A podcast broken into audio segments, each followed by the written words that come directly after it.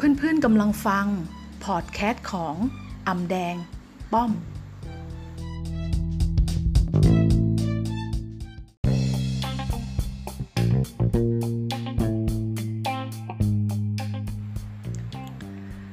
วัสดีค่ะเพื่อนๆ วันนี้เราก็เดินทางมาถึง EP 8 กันแล้วนะคะ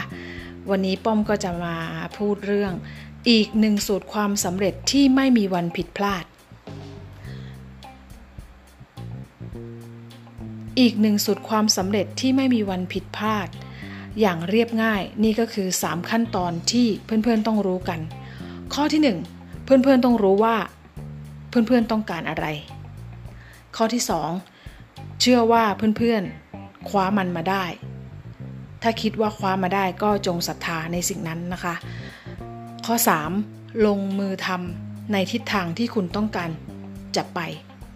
โกไอเฮดเลยค่ะเพื่อนๆ หลายคนรู้ว่าตัวเองต้องการอะไร แต่ดันไม่เชื่อ เราไม่เชื่อจิตของเราเองนะคะ พวกเขาไม่ได้เชื่อว่าจะไขว่คว้ามันมาได้อย่างไร แล้วพวกเขาก็ไม่ลงมือทำเอาดื้อแล้วทุกอย่างก็ค่อยๆ จมดิ่งลงไป ไม่มีอะไรเกิดขึ้น มีสิ่งหนึ่งที่เพื่อนๆจะต้องก็ต้องระลึกถึงเสมอคือว่าเพื่อนๆต้องกระทำ และกระทำราวกับว่าเพื่อนๆเชื่อว่าสิ่งนี้มันเคยเกิดมาเมื่อร้อยปีที่แล้วนะคะเป็นความเชื่อที่